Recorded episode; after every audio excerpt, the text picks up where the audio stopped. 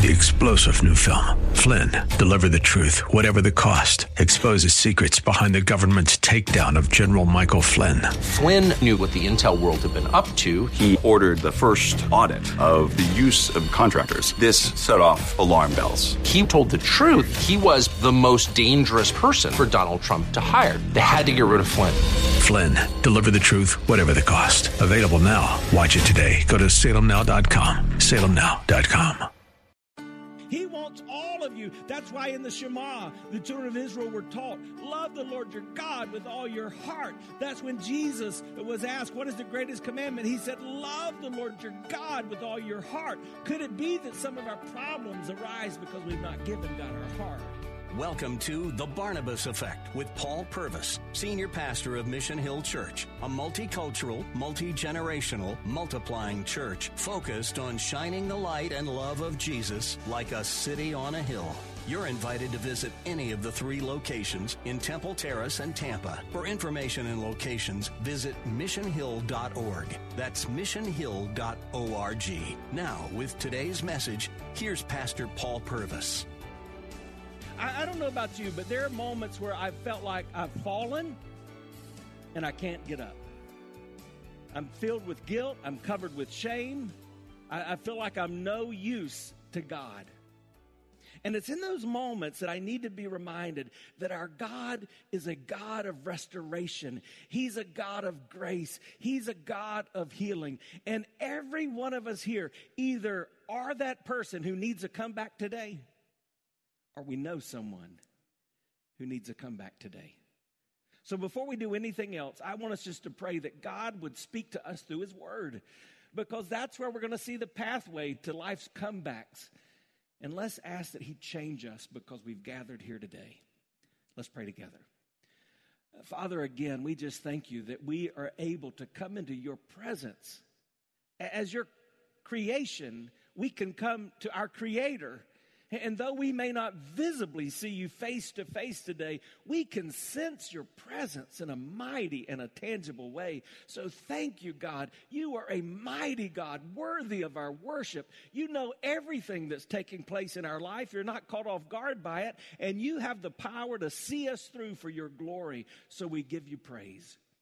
And in this moment, we ask that you would draw us back to you like never before.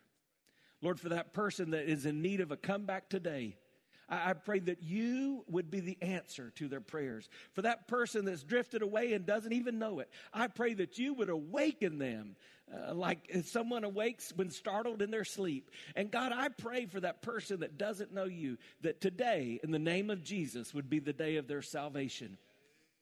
God, I pray that you would do this for your glory. And that's so important. I ask you once more let the words I say, and even my thoughts be pleasing to you, my strength, my Redeemer. And I ask this in Jesus' name. Amen. Now, as you're seated, take that copy of God's Word and turn to 2 Samuel chapter 11. That's what we're going to pick up in just a moment.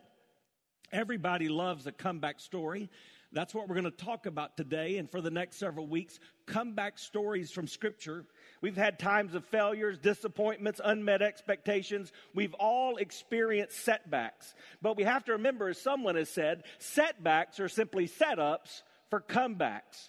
So, as we walk through some of life's setbacks, I, I want to show you how God can bring us to a place of comebacks. And we're going to do that with some of the most familiar biblical names that you will ever hear. And here's why you need to know that what God has done for them, He can do for you. We're going to see that you can come back from a season of disobedience, that you can come back from a time of discouragement or depression, that you can come back from relational difficulties, and you can even come back from spiritual drought. But today we look at one of the most popular comeback stories in all of history. It's the comeback of King David. A comeback from a, fall, from public uh, grace, a scandalous moral failure, and, and an act of disobedience of epic proportion. It's a comeback.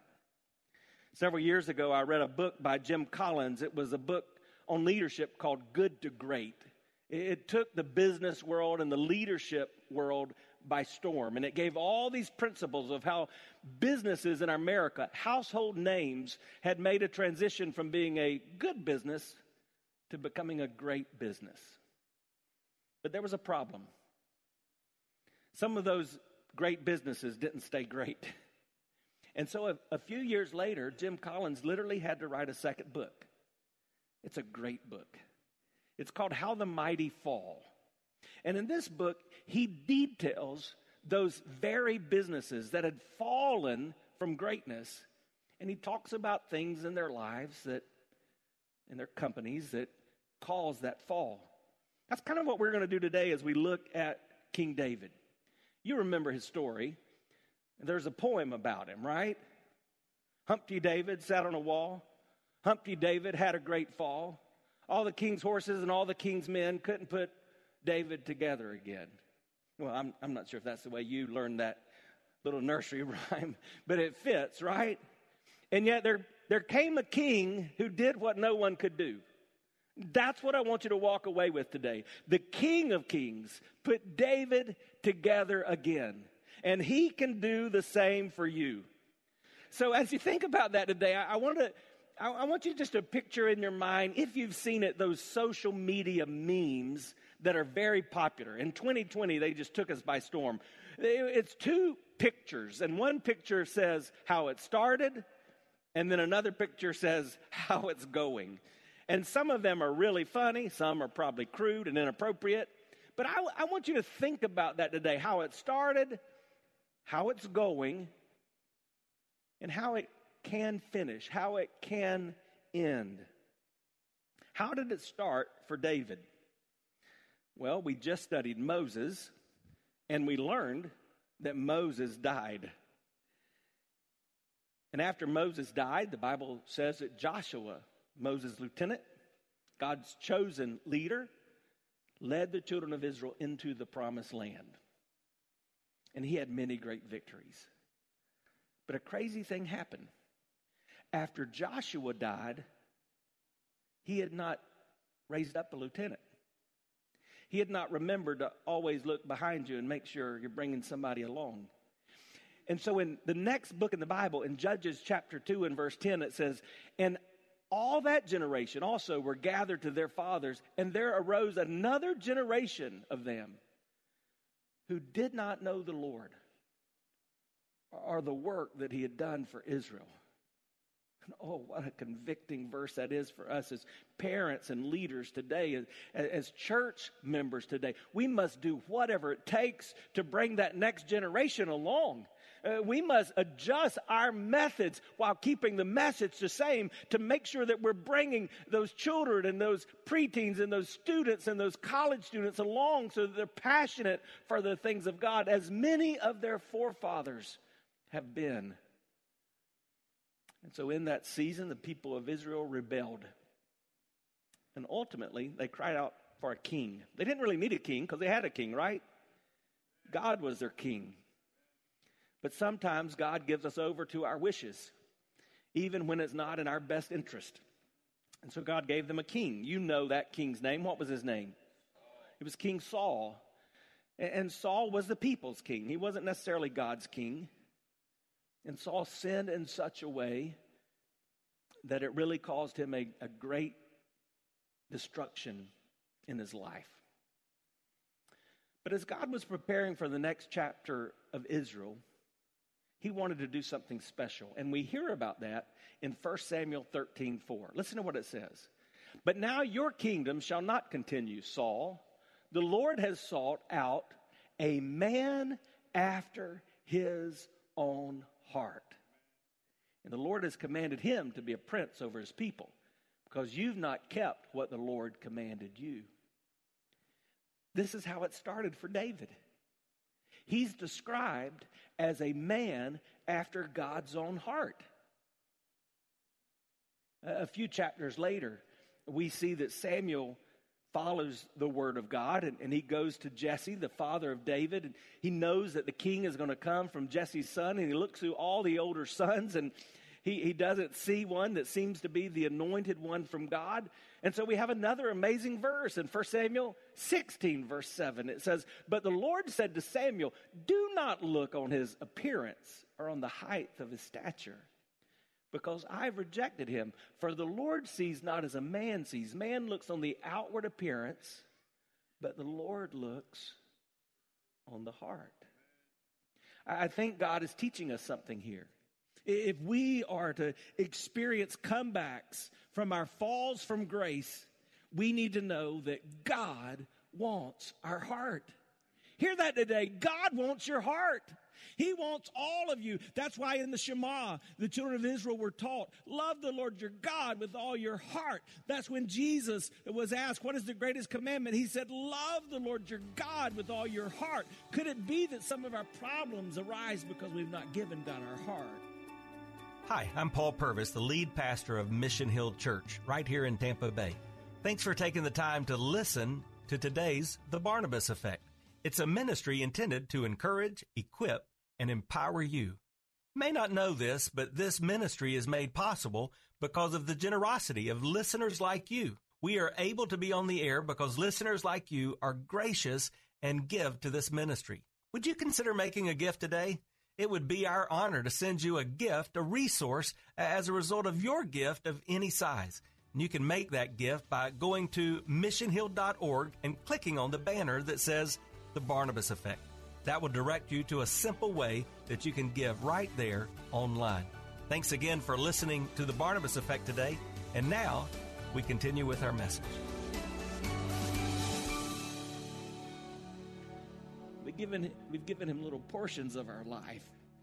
We've given him little moments of our time.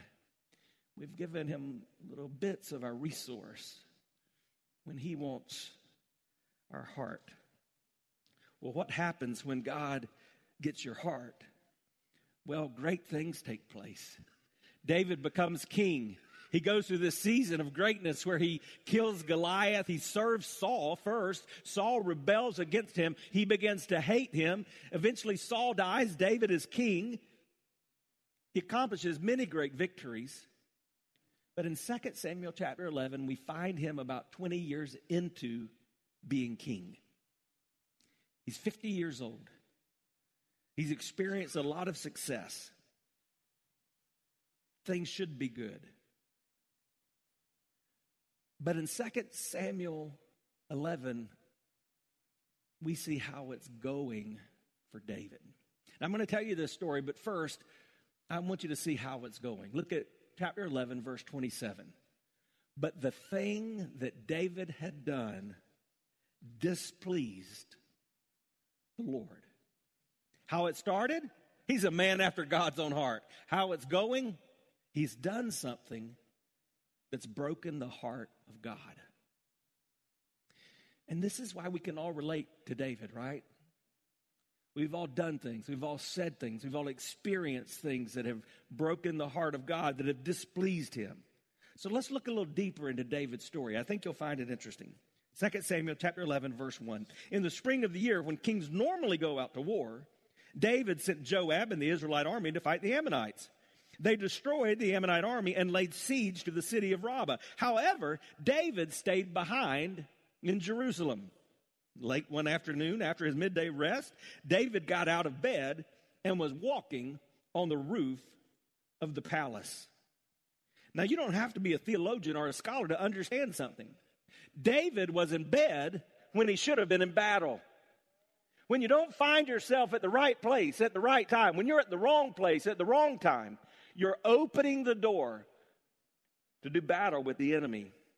It's in this setting that we see David's great fall. There's some common things that lead to a fall. As a pastor, I was challenged many years ago. I, I read about a study where they looked at 200 pastors who had had moral failures, and they all had four things in common.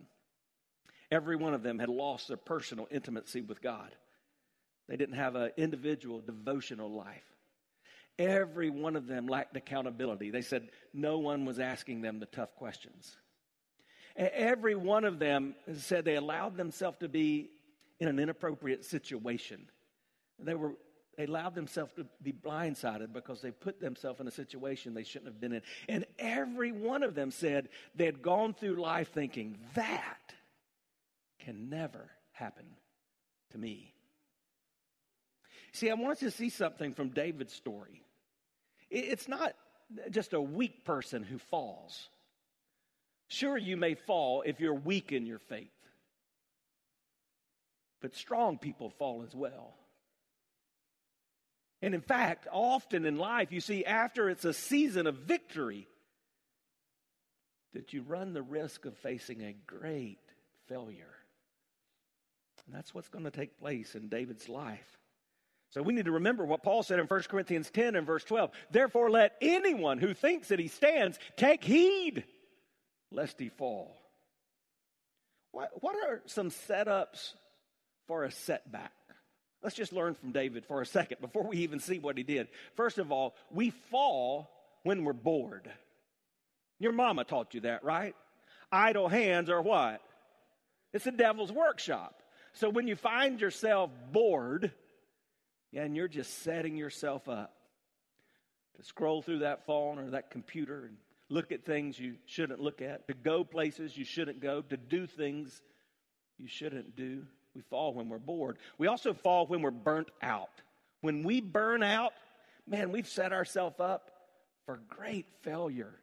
Uh, that's why God built into this system of life that we have the idea of the Sabbath that we all need a season of rest, that we don't just go. Nobody goes and goes and goes like the Energizer Bunny. That's a fallacy. That's not true. When we go and wear ourselves out, we're setting ourselves up for failure. We fall when we're blindsided. Like the pastors who said, This could never happen to me. Bless God, there's one thing I'd never do. Let me just tell you something today. But for the grace of God, there's nothing I'm not capable of. If I recognize the wrong circumstances of life, the wrongful attitude of my heart, and I'm capable of anything and everything. Don't, don't let there be blind sides in your life. Matter of fact, ask somebody today, what are those blind sides in my life? And then we fall when we're backslidden, right? When we've lost our intimacy with God, as we said in the previous list, or when we've lost the fear of God. We've gotten over that salvation moment. And you're going to see in David's life that he let the feelings of a moment manipulate the control of his heart. And in that moment, he was not after God's heart. So, another practical challenge for you today don't let the way you feel cause you to forget the way you felt. If you're a Christ follower, think back about that. I, I, quote this song often because I love it and because I need it. But it says, When I think about the Lord, uh, how He changed me, how He saved me, how He picked me up and turned me around, how He put my feet on solid ground, man, that makes me want to shout. Thank you, Jesus. Don't forget that moment. Don't get over your salvation. Now, let me just ask you before we're, we're, we're continuing are you where you need to be to fight the battles today? Or are you vulnerable because you're not where you should be?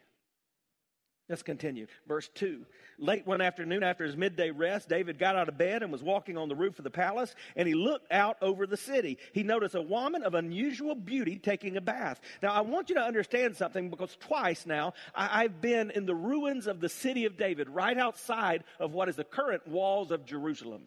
And I've stood in a place at least similar to where David would have stood, overlooking the rest of the city, his palace, where he resided was significantly higher in elevation than everything else in the city. And so not only did he have the office of being the king, he had a position of power. And so he literally looked down on everyone. I want you to think about that as you think about what he did. He was looking down over the city. Most of the men were gone. Why? They were where they should be, they were at battle. And David, he notices Bathsheba. Now, even when I was studying this passage again this week, I'm reminded that a lot of people do state the obvious. Women should be careful. We all should be careful about how we present ourselves. We don't want to present ourselves in such a way that creates temptation. But that may be overstating the reality of this moment. I don't think Bathsheba was on her bath doing on her on, in her bath doing something that she didn't normally do. We don't necessarily know that she would have known that the king who should have been in battle would be peeking on her. In fact, he's in a position of power. I think this is not only a sin, this is an act of abuse. So as he looked over the city, he noticed a woman of unusual beauty taking a bath, and he sent someone to find out who she was. And he was told, She is Bathsheba, the daughter of Eliam and the wife of Uriah the Hittite. Now, I think that's a warning. And I don't know about you, but in my life, God has often given me the red warning lights to let me know, whoa, whoa, whoa, whoa, whoa, whoa, whoa, whoa, you don't want to go down this path. Uh, normally, um, normally, when someone is described, it would not be unusual for them to be described as their father's child. But here we see a second step. This is also Uriah's wife, David. You know, you know Uriah. Now, why would David know Uriah? Well, he was one of David's 30 valiant men. He was one of the inner circle. That's why his house was closer to the palace. You know Uriah, David. I want you just to pause and say, is there any area of your life where God today is giving you a warning? He's saying, don't do that. Men, I would say to you that if you're married, it's often your wife that may be able to give you that warning. It may sound like this I don't like the way that lady looks at you. I don't like the way you talk when you're around that person. I, don't like the way that you spend your time all the time on the computer, and then when I come close, you cut it off. And ladies, the same thing's true of you. This is not a beat up on the men time. What are the warning lights in your life? Let's continue, verse 4. Then David sent messengers to get her, so he ignored the warning. And when she came to the palace, he slept with her. You see the romance? You see the love? You see the intimacy? Nope. This is cold hearted sex. It's a sad passage. He goes and gets her like a possession.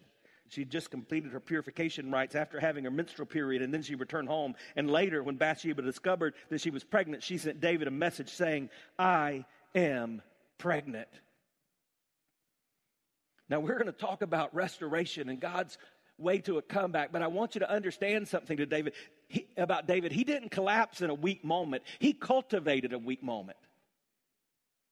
And that's what some of us do. We, we don't heed the warnings and, and things are going south, but, but it's not that we just give in in a moment. No, it's a slow fade. What are you flirting with right now that may destroy you later? The Christ life is a life where we learn to feed the things of our faith and starve the things that are sinful.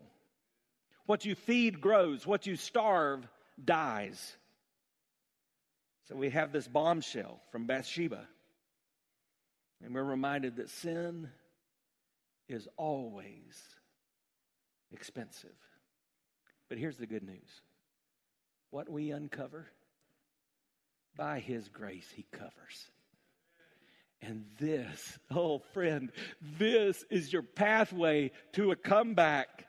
Look at verse 13. Then David confessed to Nathan, I have sinned against the Lord. A year later, his child has already been born. The prophet of God had to come to him and speak to him. And yet David finally gets it. I've sinned against the Lord. Nathan replied, Yes. But the Lord has forgiven you, and you won't die for this sin. Oh, friend, I want you to understand something. What was Nathan bringing to David? The Word of God. And the Word of God broke through when guilt would not break through when shame would not break through, when pain would not break through, there's power There's power in the Word of God. You've been listening to The Barnabas Effect with Pastor Paul Purvis. The Barnabas Effect is here to provide listeners like you with biblical truth and spiritual encouragement but it can't be done without your financial support. Go to missionhill.org and click on the Give tab. Your financial support helps us reach those seeking truth about God and themselves. Thank you for giving at missionhill.org. And join us weekdays at 9 a.m. for the Barnabas Effect with Pastor Paul Purvis on Faith Talk AM 570 and 910.